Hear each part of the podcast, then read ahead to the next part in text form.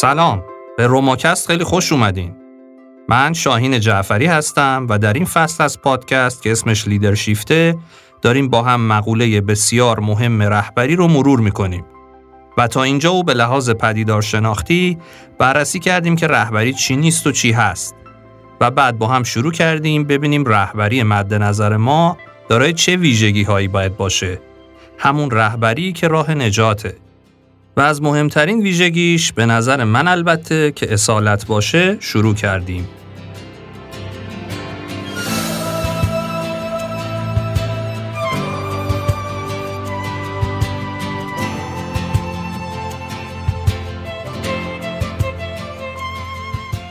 اصالت دوتا پایه داشت. واقعی بودن و اخلاقی بودن.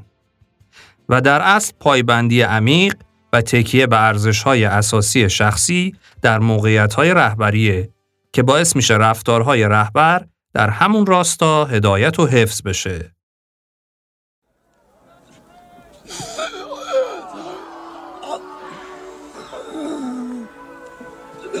It can all end right now. Bliss. Just say it. Cry out. Mercy.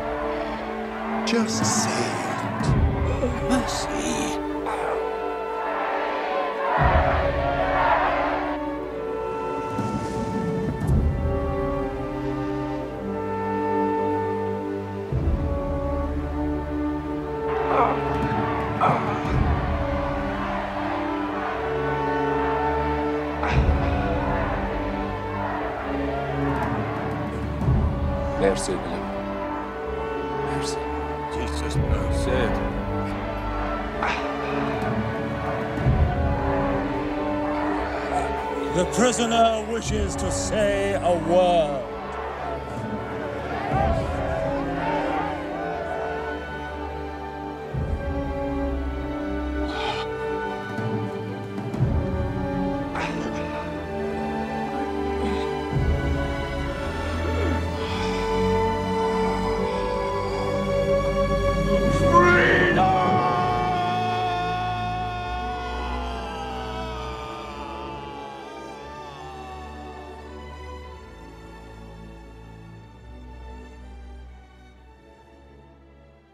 اشاره شد که این داستان زندگی شماست که به رهبریتون معنا میده و منبعی میشه برای اصیل بودن. این داستان زندگی شامل طیف وسیعی از آموخته ها، تجربیات، خاطرات و امثال هم میشه و تحت تأثیر والدین، معلم، مربی، جمعهای نزدیک، دوستان و خیلی های دیگه قرار می‌گیره. بسیاری از رهبران تحت تأثیر تجربه های سخت مثل بیماری خودشون یا یکی از نزدیکانشون، مرگ کسی که عاشقش بودن یا احساساتی مثل محروم شدن، مورد تبعیض قرار گرفتن یا ترد شدن از طرف دوستان قرار گرفتن. منحصر به فرد بودن داستان زندگیشونه که از اونها رهبرانی اصیل ساخته. با همین اصالت به رهبرانی بزرگ تبدیل شدن و از موهبت‌هاشون برای کمک به دیگران استفاده کردند. بعضیاشون حتی خودشون رو به چشم رهبر نمی‌دیدن. در عوض فقط می‌خواستن تأثیرگذار باشن و به دیگران الهام ببخشن تا برای رسیدن به اهدافی مشترک به اونها بپیوندن. چیزی که شنیدید صحنه فوق‌العاده دراماتیک از فیلم بسیار شاخص شجاع دل یا شجاع قلب که اصالت یک رهبر تا لحظه مرگ رو به تصویر کشیده. سر ویلیام والاس قهرمان اصلی این فیلم واجد چیزاییه که بالاتر گفتم. هرچند داستان او با افسانه های زیادی مخلوط شده اما اون چه در موردش می‌دونیم بر اساس بیشتر منابع اینه که ویلیام والاس در سال 1272 میلادی در دهکده‌ای در جنوب غربی اسکاتلند به دنیا اومد. کودکی او مصادف بود با پادشاهی الکساندر سوم شاه مشهور اسکاتلند که فردی قدرتمند و کاردان بود و تونسته بود راه نفوذ انگلیسی ها رو به سرزمینش محدود کنه.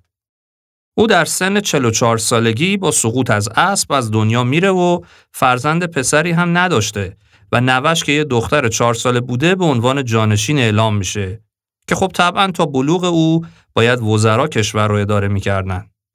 اما مارگارت هم در هشت سالگی و در حال سفر از نروژ به اسکاتلند بیمار میشه و او هم از دنیا میره. اشراف اسکاتلندی بر سر قدرت به جان هم میافتن و برای پایان دادن به اختلافشون از ادوارد اول پادشاه انگلستان ملقب به پادراز می‌خوان تا صلح رو برقرار کنه و حاکم رو معین کنه. اما او از این فرصت سوء استفاده می‌کنه و با یک ارتش به اسکاتلند میاد و اونجا رو تسخیر و زمینه پادشاهی خودش می‌کنه. نقل شده که ویلیام که در این زمان حدود 19 یا 20 ساله است، پدر و برادرش رو در جنگ با انگلیسی ها از دست میده و همین اتفاق تلخ باعث میشه او دست به مبارزه شخصی بزنه و بعدا هم به سپاهی ملحق بشه و در چند تا جنگ رشادتهایی از خودش نشون بده که به فرماندهی در جهت مبارزه برای آزاد کردن کشورش برسه. بماند که در داستان مورد خیانت قرار می‌گیره و در انتها دستگیر میشه و به اعدام محکوم میشه و خودش گیوتین رو انتخاب می‌کنه. این صحنه اعدام توی فیلم که بالای سرش وایستادن تا طلب عفو و بخشش کنه و به جای مرگ به زندان بره. اون تمام اندک قوای باقی موندش رو جمع می‌کنه و آزادی رو فریاد می‌زنه در حالی که دستمالی متعلق به محبوبش رو در مشتش فشار میده. محبوبی که توسط همون ارتش انگلیس به قتل رسیده بود.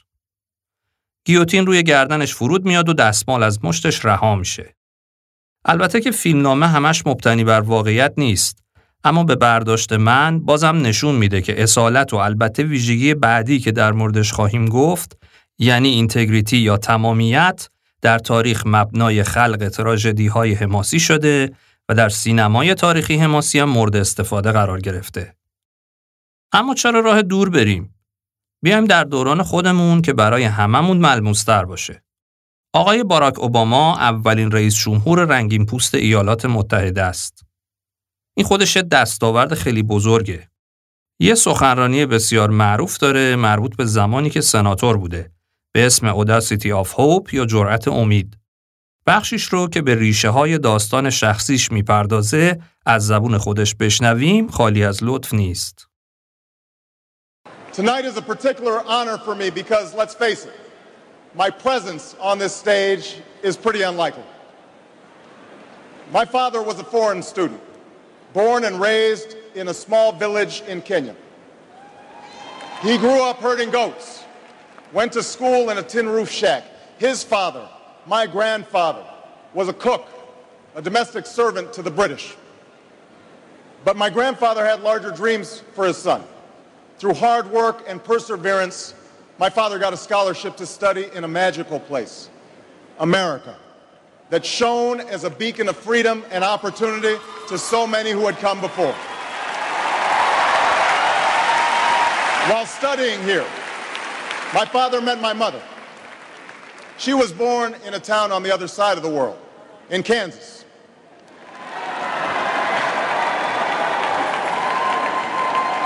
Her father worked on oil rigs and farms through most of the Depression. The day after Pearl Harbor, my grandfather signed up for duty, joined Patton's army, marched across Europe.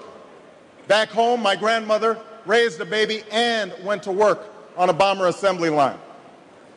After the war, they studied on the GI Bill, bought a house through FHA, and later moved west, all the way to Hawaii in search of opportunity. And they too had big dreams for their daughter. A common dream born of two continents. My parents shared not only an improbable love, they shared an abiding faith in the possibilities of this nation. They would give me an African name, Barak, or Blessed, believing that in a tolerant America, your name is no barrier to success. They imagined, they imagined me going to the best schools, in the land, even though they weren't rich, because in a generous America, you don't have to be rich to achieve your potential. They're both passed away now. And yet I know that on this night, they look down on me with great pride. They stand here, and I stand here today, grateful for the diversity of my heritage, aware that my parents' dreams live on in my two precious daughters. I stand here knowing that my story is part of the larger American story, that I owe a debt to all of those who came before me, and that in no other country on earth is my story even possible.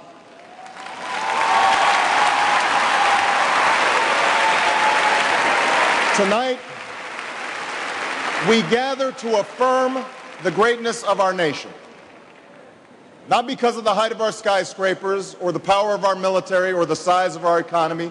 Our pride is based on a very simple premise, summed up in a declaration made over 200 years ago. We hold these truths to be self-evident, that all men are created equal, that they are endowed by their Creator with certain inalienable rights, that among these are life, liberty, and the pursuit of happiness. That is the true genius of America. A faith, a faith in simple dreams, an insistence on small miracles, that we can tuck in our children at night and know that they are fed and clothed and safe from harm. بذارین یه داستانم از یک رهبر دنیای بیزنس براتون بگم. در سال 1953 در یک خونواده نچندان سطح بالا در شهر فرایبورگ سوئیس به دنیا اومد. در کودکی با بیماری های مختلف درگیر بود و همین باعث شد اشتیاقی برای پزشک شدن در وجودش شعله ور بشه. در پنج سالگی آسپ، در هشت سالگی سل که به دنبالش به مننجیت هم گرفتار شد، باعث شد زمان زیادی دور از خانواده‌اش یا حتی توی بیمارستان باشه. او هنوزم درد و ترس ناشی از نمونه برداری از ستون فقراتش رو فراموش نکرده. که به قول خودش پرستارها مثل یک حیوان او رو نگه می داشتن تا این عمل انجام بشه. در یکی از اون روزا پزشک جدیدی میاد که وقت زیادی می‌ذاره تا برای او که 8 9 سالش بیشتر نبوده فرایند درمان رو توضیح بده. او از این پزشک خواهش کرد که در موقع عمل نمونه برداری به جای اینکه بقیه نگهش دارن خودش دست پرستار رو بگیره. خودش اینطور تعریف می‌کنه. این بار عمل زیاد دردناک نبود. برای همین بعد از اتمام کار بالا پریدم و محکم بغلش کردم. رفتارهای انسانی مثل گذشت، مراقبت و دلسوزی تأثیر عمیقی در این تصمیم من که در آینده می‌خوام چه جور انسانی باشم داشت. ده سالش که بود خواهرش رو به خاطر سرطان از دست داد. سال بعدش خواهر دیگش رو در تصادف از دست داد و دو سال بعد پدرش هم حین عمل جراحی از دنیا رفت و مادرش مجبور شد او رو که 14 سال بیشتر نداشت تنها بذاره و برای کار به شهر دیگه ای بره. اینجا از این حجم فشار و اتفاقات بعد کم میاره و میفته توی کارهای خلاف. چند سال اینطوری میگذره تا با دختری آشنا میشه و تحت تأثیر مهربانی و محبت او قرار می‌گیره. در 20 سالگی بالاخره وارد دانشکده پزشکی میشه و خودش اینطور میگه.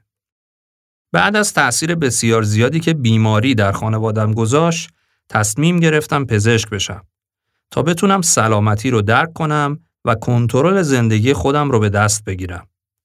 پزشک دلسوز آزایشگاه برام به یه الگو از اونی که می‌خواستم بشم تبدیل شد. می‌خواستم روان پزشکی رو دنبال کنم تا بتونم شناخت بهتری از تجربیات گذشتم پیدا کنم. می‌خواستم خودم رو درک کنم تا احساس قربانی بودن نداشته باشم. بعد از اینکه با درجه ممتاز از دانشکده پزشکی شهر محل تولدش فارغ التحصیل شد، دوره دستیاریشو در دانشگاه برن و زوریخ میگذرونه و متخصص میشه. در همین دوران متوجه میشه دوست داره یه سازمانی تأسیس کنه که به مردم کمک می‌کنه تا سلامتیشون رو به دست بیارن و در زندگی افراد بیشتری تأثیر بذاره.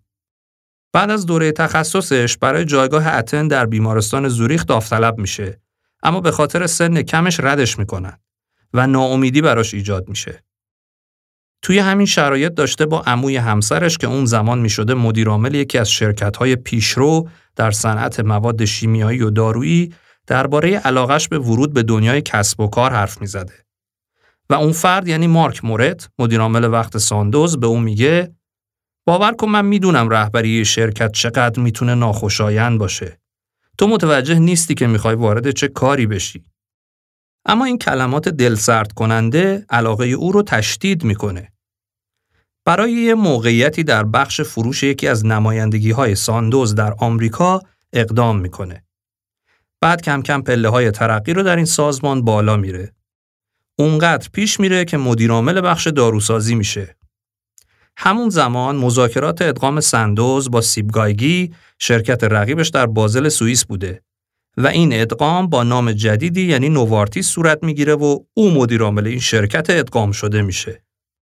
از اینجا او درخشش رو به عنوان رهبر شروع می‌کنه و رویاهای خودش رو در بخش سلامت با تولید داروهای نجات بخش به زندگی مردم پی می‌گیره و در زندگی میلیون ها نفر اثر می‌ذاره. با پیروی از پزشکی که به عنوان الگوی خودش در ذهن داشت و اون روزای سخت برای نووارتیس فرهنگی کاملا جدید بر پایه دلسوزی، شایستگی و رقابت ایجاد می‌کنه. نووارتیس یکی از بزرگترین شرکت‌های داروسازی جهانه که میلیاردها دلار روی خلق داروهای جدید برای بیماری‌های بخصوص سخت در بخش تحقیق و توسعه صرف می‌کنه و یکی از بزرگترین سبدهای تحقیق و توسعه رو داره. اگه موافقین یه نفسی بگیریم و برگردیم.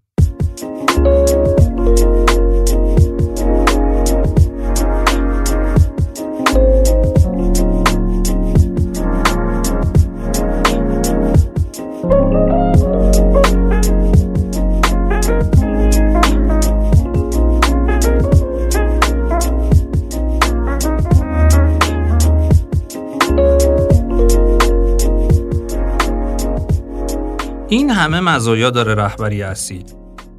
پس چی میشه که بیشتر مواقع اینطوری نیستیم؟ یا چنین چیزی رو در عمل نمی‌بینیم؟ دقیقا موضوع همینجاست. خیلیا به جای استفاده از گذشته سخت و تجربه ها و ریشه هاشون اونها رو نادیده می‌گیرن و گذشته رو دفن می‌کنن و نقابی به صورت می‌زنن. هی بازیگر گریه نکن ما هممون مثل همیم صبح که از خواب پا میشیم نقاب به صورت می‌زنیم. یکی معلم میشه و یکی میشه خونه به دوش یکی ترانه ساز میشه یکی میشه غزل فروش. کهنه نقاب زندگی تا شب رو صورت های ماست. گریه های پشت نقاب مثل همیشه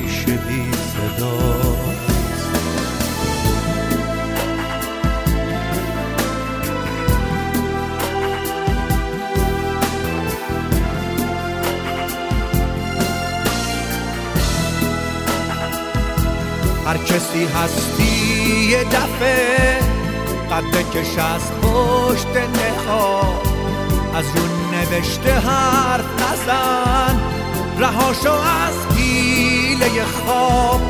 نقشه یک دریچه رو رو میله قفص بکش. برای یک بار که شده جای خودت نفس به علاوه اینکه ارزش‌های متریالیستیک مثل ثروت و شهرت و قدرت جای انگیزه های درونی رو می‌گیرن. علاوه بر این ما آدما ترس از نقطه ضعفامون داریم و از آسیب پذیری. وقتی این نکات رو دفن می‌کنیم و نقاب رو می‌ذاریم از شمال حقیقی خودمون دور میشیم. رهبرایی که هدفشون رسیدن به قدرت در برابر دیگران، حد اکثر کردن ثروتشون یا دستیابی به شهرت باشه تمایل دارن برای جایگاهشون در انتظار رضایت و تمجید اطرافیان باشن. در جمعهای عمومی و خصوصی خودشیفتگی قابل توجهی نشون میدن و کم کم باورشون میشه سازمان یا شرکتشون بدون اونها دووم نمیاره. البته نه اینکه تلاش برای نمادهای بیرونی اشتباه باشه ها. اگر اونا توسط میل عمیقتری برای خدمت به چیزی بزرگتر از خودمون متعادل بشن، نیروی قوی برای ما در مسیر خواهند بود. پس دلایل ریشه‌ای انحراف از مسیر رهبران به نظر آقای دیوید جورج این هاست. به جای لذت درونی تمرکزشون میره روی لذت بیرونی. اطرافشون رو از کسایی پر می‌کنن که چیزی رو که دوست دارن بهشون میگن. ظرفیت صداقت در اونها به مرور کمرنگ و کمرنگتر میشه. پیشرفتشون رو با تحمیل خواستشون بر دیگران به دست میارن. نقاب شجاعت دارن اما در پشتش ترس از عدم شایستگی برای نقش رهبر رو در خودشون حمل می‌کنن. کم کم ارتباطشون رو با واقعیت، با سازمانشون و آدمها از دست میدن. پیروزی ها مال خودشونه، شکست ها مقصرش دیگرانن. کم کم توهم استحقاق بهشون دست میده که حقشونه این موفقیت و قدرت. از درون تنها میشن. ترسهاشون رو انکار می‌کنن. تلاش می‌کنن صدای درونشون رو خاموش کنن. تعادل کار و زندگیشون به هم می‌خوره و خلاصه بیمعنایی هم اونها رو فرا می‌گیره. آقای پاتریک لنچیونی هم یکی دیگه از چهره های شاخص دنیای مدیریت و رهبریه که دوازده کتاب در همین حوزه ها داره. در دوازدهمین و آخرین اثرش که اصرار داره اگه بقیه کتابهاش رو نخوندین اول اینو بخونین میگه رهبری با انگیزه های نادرست بسیار خطرناکه. نه فقط برای افراد بلکه برای کل جامعه. باید خیلی زودتر از اینا استانداردها رو جا مینداختیم که رهبری یعنی به پیش بردن افراد نه به پیش بردن خود. او در این کتاب که توسط آقای سعید یار احمدی ترجمه و توسط نشر آریانا قلم رونمایی و روانه بازار شده میگه در اصل فقط دو تا انگیزه هست که افراد رو به رهبر شدن ترغیب می‌کنه. اولیش اینه که می‌خوان به دیگران خدمت کنن. می‌خوان هر اونچه لازمه انجام بدن تا برای افراد تحت رهبریشون اتفاقای خوبی رقم بخوره. اینا درک می‌کنن که برای رسیدن به چنین خواسته ای فداکاری و رنج کشیدن اجتناب ناپذیره. گروه دوم که خیلی شایعتره ولی درست نیست انگیزشون دریافت پاداشه. اینا رهبری رو جایزه‌ای برای سالها کار سخت می‌دونن و شیفته دبدبه و کبکبه اونن. شهرت، جایگاه، قدرت و ثروت. اسم گروه اول رو می‌ذاره رهبری مسئولانه و دومی رو می‌ذاره رهبری پاداش مدارانه و به نقد دومی می‌پردازه. برگردیم به کشف شمال حقیقی. آقای جورج رهبرانی رو که شمال حقیقیشون رو گم می‌کنن به پنج دسته تقسیم می‌کنه. وانمود کننده ها یا imposters، توجیه کننده ها یا rationalizers، جویندگان افتخار یا glory seekers، خودمحورا یا loners و ستاره های دنبالدار یا shooting stars. وانمود کننده ها فاقد خودآگاهی و عزت نفسن. پیشرفتشون رو با حیله و بعضی وقتا خشونت به دست میارن. سیاستشون جلو زدن از بقیه است و به دنبال حذف رقبا هستن. باورشون اینه که هدف وسیله رو توجیه می‌کنه. توجیه کننده ها مشکلات رو پنهون می‌کنن. اوضاع بد بشه بقیه رو سرزنش می‌کنن. اساتید انکار هستن. مسئولیت ناپذیری و انتقال فشار در چالش ها به افرادشون هم بخش عمده از رفتارشونه. جویندگان افتخار هدف اصلیشون کسب ثروت و شهرت و قدرته. دنبال تحسین های بیرونی هستند. و اینکه توی لیست تاپ 10 باشن مثلا. این براشون مهمتر از ساختن یه سازمان با ارزش های موندگاره. برای اون سه تا چیز اتش سیری ناپذیری دارن. احساس پوچی درونی برای اینها کاملا محتمله و عجیب این که به کسایی که چیزای بیشتری دارن حسادت می‌کنن. خود محورا از تشکیل روابط نزدیک اجتناب می‌کنن. باورشون اینه که تنهایی از پس همه کارا برمیان. دوستان ظاهری زیادی دارن و تعداد زیادی دستیار یا به زعم بنده نوچه دوربر خودشون جمع می‌کنن. بازخورد پذیر نیستن. مستعدن که اشتباهات بزرگی مرتکب بشن. موضعشون دفاعی و انعطاف ناپذیرن. و در نهایت ستاره های دنبالدار همه زندگیشون کاره. مثل ماشینایی هستند که بیوقفه مشغولن. به ندرت برای روابط اجتماعی وقت دارن. هرچی بیشتر میدون استرسشون هم بیشتر میشه. خواب و استراحت براشون بیارزشه. اینها رو در کتاب کشف شمال حقیقی می‌تونید عمیقتر مورد بررسی و مطالعه قرار بدید. هدف من بیشتر آشنا کردنتون با این تیپ ها بود. من که مثال خیلی زیاد به ذهنم میاد. شما چطور؟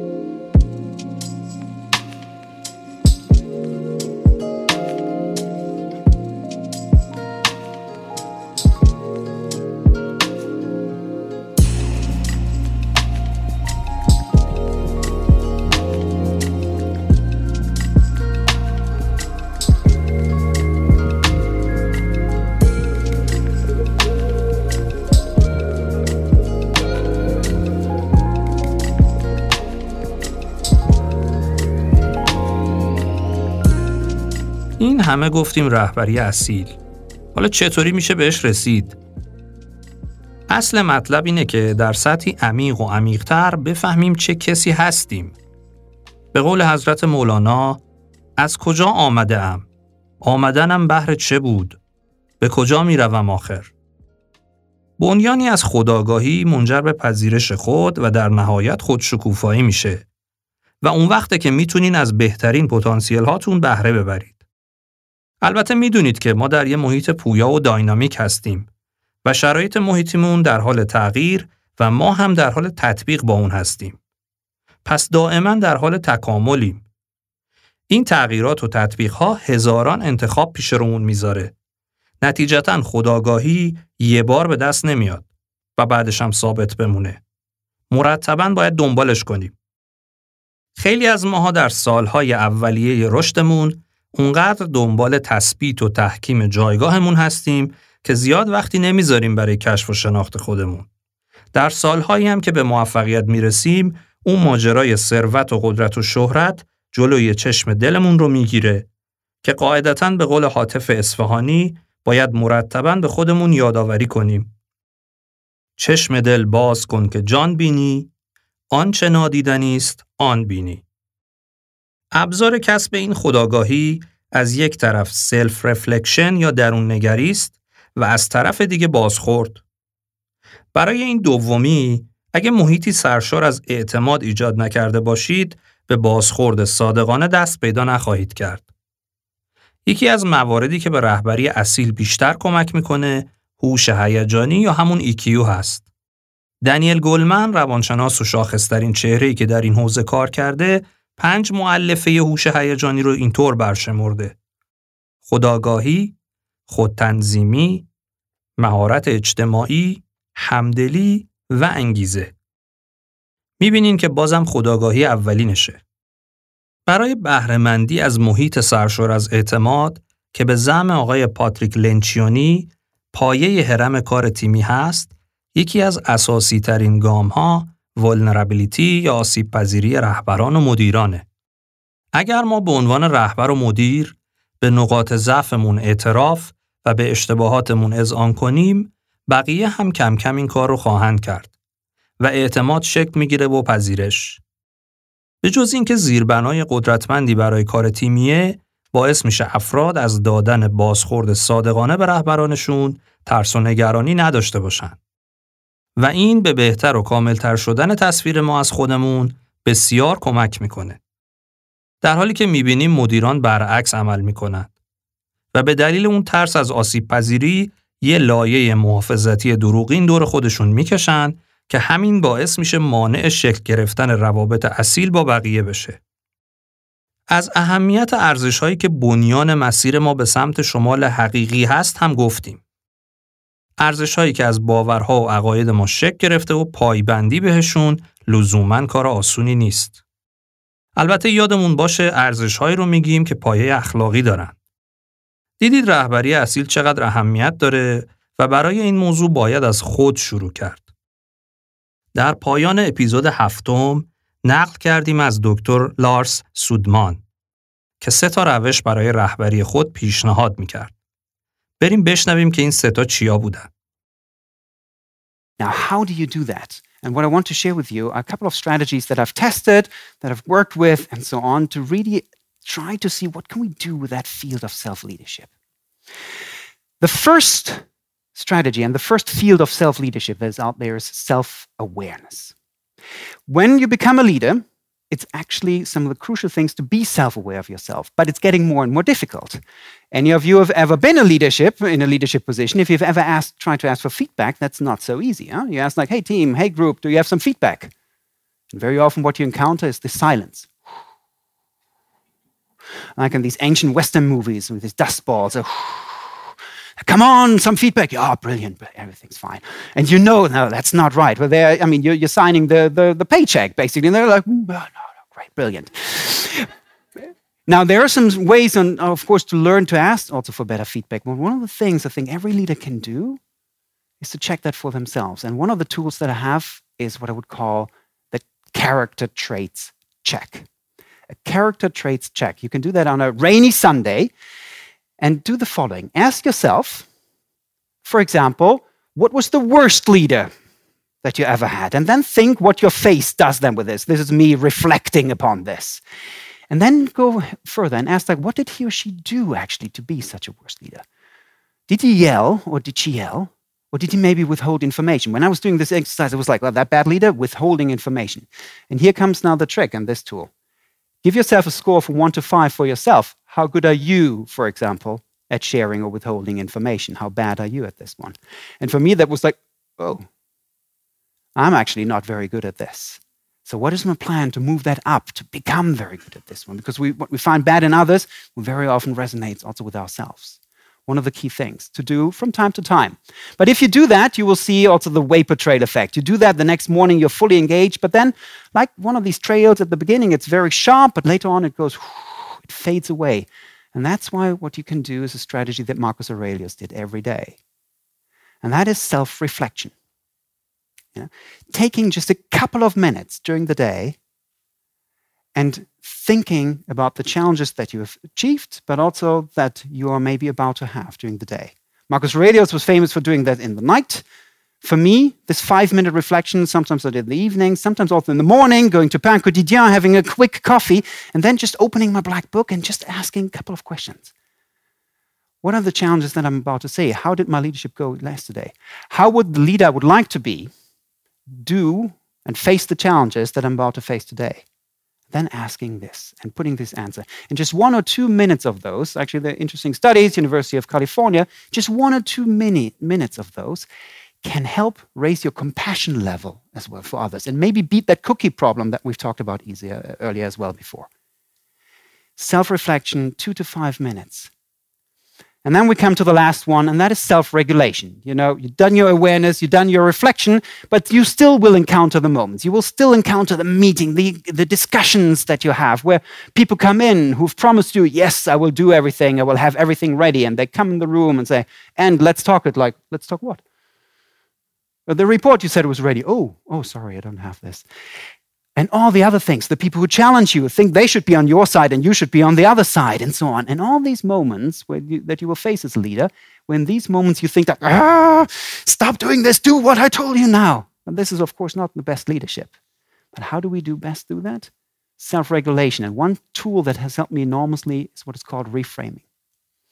Reframing is a simple tool where you think like, where you have this, this coming up like, ah, I want you to, no, you stop and ask yourself for one to two seconds. Well, on a scale from one to 10, how important is that issue right now, with 10 being really my life goal, so to speak?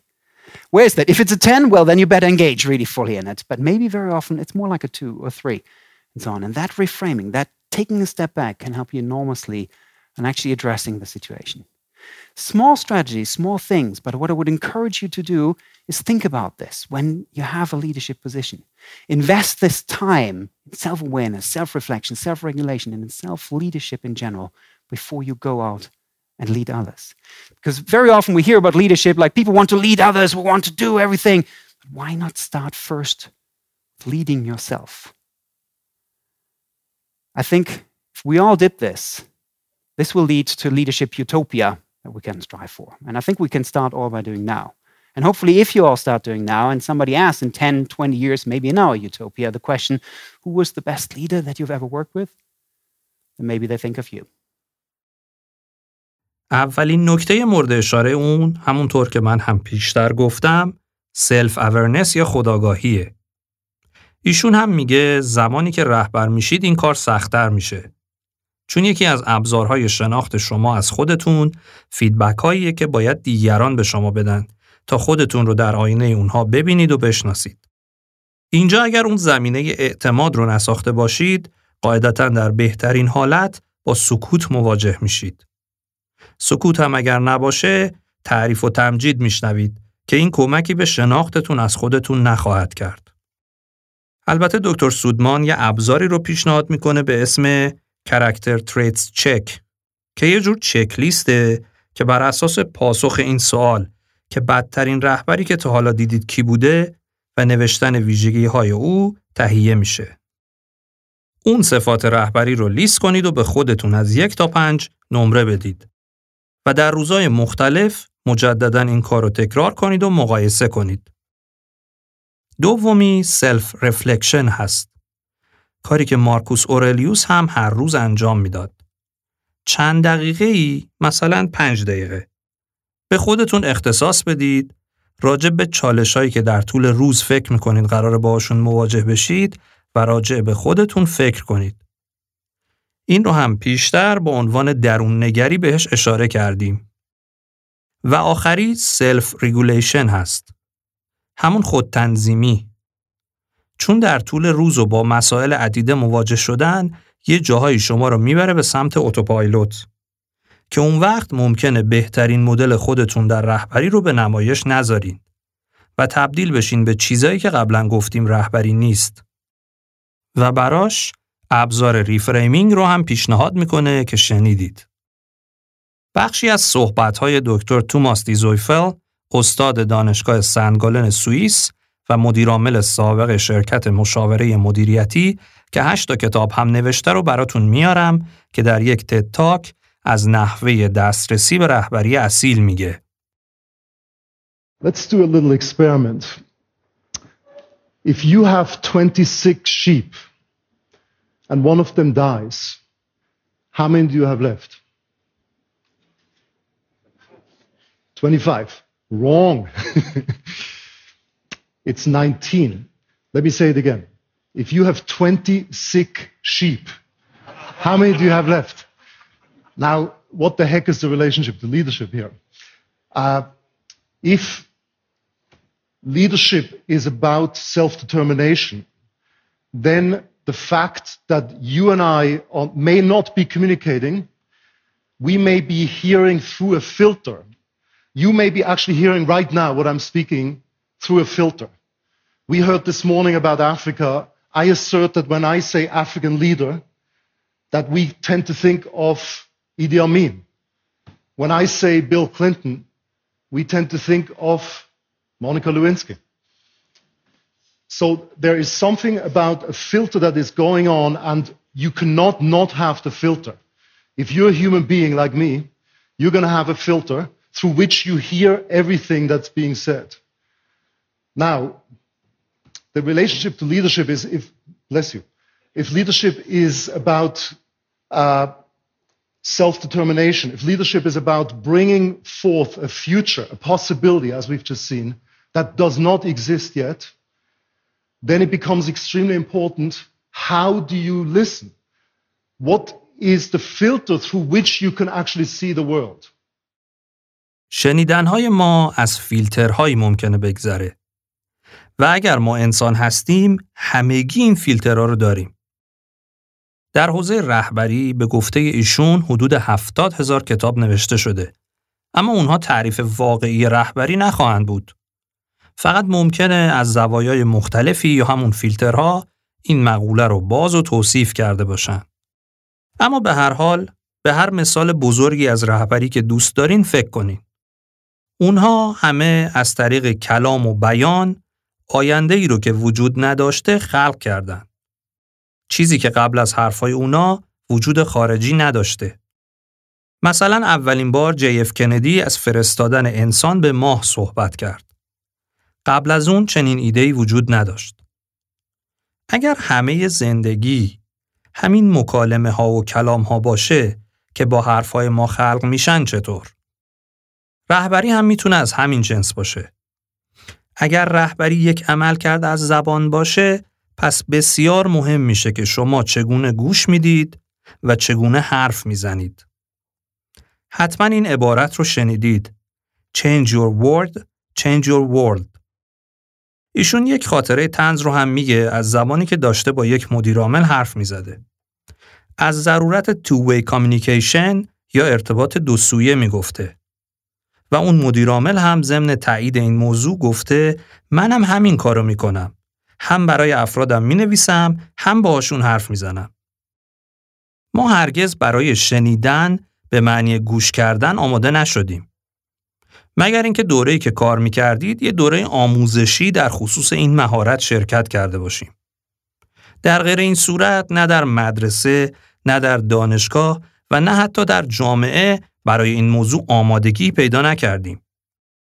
بخشی از اصیل بودن رهبر و خداگاهیش برمیگرده به اینکه مأموریت خودش رو بدونه.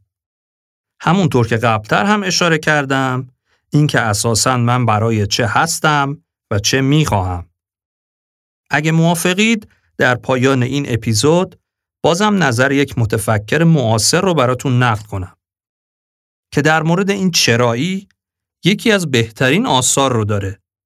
کتاب شاخص Start with Why از سایمون سینک. بریم اهمیتش رو از زبون خودش بشنویم. Probably the world's simplest idea. I call it the golden circle. This little idea explains why some organizations and some leaders are able to inspire where others aren't. Every single person, every single organization on the planet knows what they do 100%. Some know how they do it. But very, very few people or organizations know why they do what they do. By why, I mean what's your purpose? What's your cause? What's your belief? And why should anyone care? The inspired leaders and the inspire or, inspired organizations all think, act, and communicate from the inside out. Let me give you an example. If Apple were like everyone else, a marketing message from them might sound like this We make great computers. They're beautifully designed, simple to use, and user friendly. Want to buy one? Meh. That's how most marketing is done. That's how most sales is done. We say what we do, we say how we're different or how we better, and we expect some sort of behavior, a purchase, a vote, something like that. Here's how Apple actually communicates. Everything we do, we believe in challenging the status quo. We believe in thinking differently. The way we challenge the status quo is by making our products beautifully designed, simple to use, and user friendly. Want to buy one? People don't buy what you do, people buy why you do it. The goal is not to do business with anybody with everybody who needs what you have. The goal is to do business with people who believe what you believe. Again, the goal is not just to sell people who need what you have. The goal is to sell to people who believe what you believe. If you um, hire people just because they can do a job, they'll work for your money. But if you hire people who believe what you believe, they work for you with blood and sweat and tears. Something called the law of diffusion of innovation. The first 2.5% of our population are our innovators. The next 13.5% of our population are our early adopters. The next 34% are your early majority, your late majority, and your laggards. That if you want mass market success or mass market acceptance of an idea, you cannot have it until you achieve this tipping point between 15 and 18% market penetration. So it's this here, this little gap that you have to close. Because you see, the early majority will not try something until someone else has tried it first. And these guys, the innovators and the early adopters, they're more comfortable making those intuitive decisions that are driven by what they believe about the world and not just what product is available. These are the people who stood online for six hours to buy an iPhone when they first came out. Leaders hold a position of power or authority, but those who lead inspire us. And it's those who start with why that have the ability to inspire those around them or find others who inspire them. Thank you very much. اون با طرح ایده دایره طلایی خودش که از بیرون به درون سه لایه شامل وات، هاو و وای رو داره به اهمیت این آخری یعنی وای میپردازه و میگه رهبرانی می‌تونن ما رو الهام ببخشن و برانگیزانن که اون وای رو می‌دونن. اپل رو هم به عنوان یک مثال نام می‌بره. در اپیزودهای بعدی به ویژگی های اساسی دیگه‌ای که رهبری مورد تعریف ما داره خواهیم پرداخت. برای دونستن اونها امیدوارم که با من و دوستانم همراه بمونید.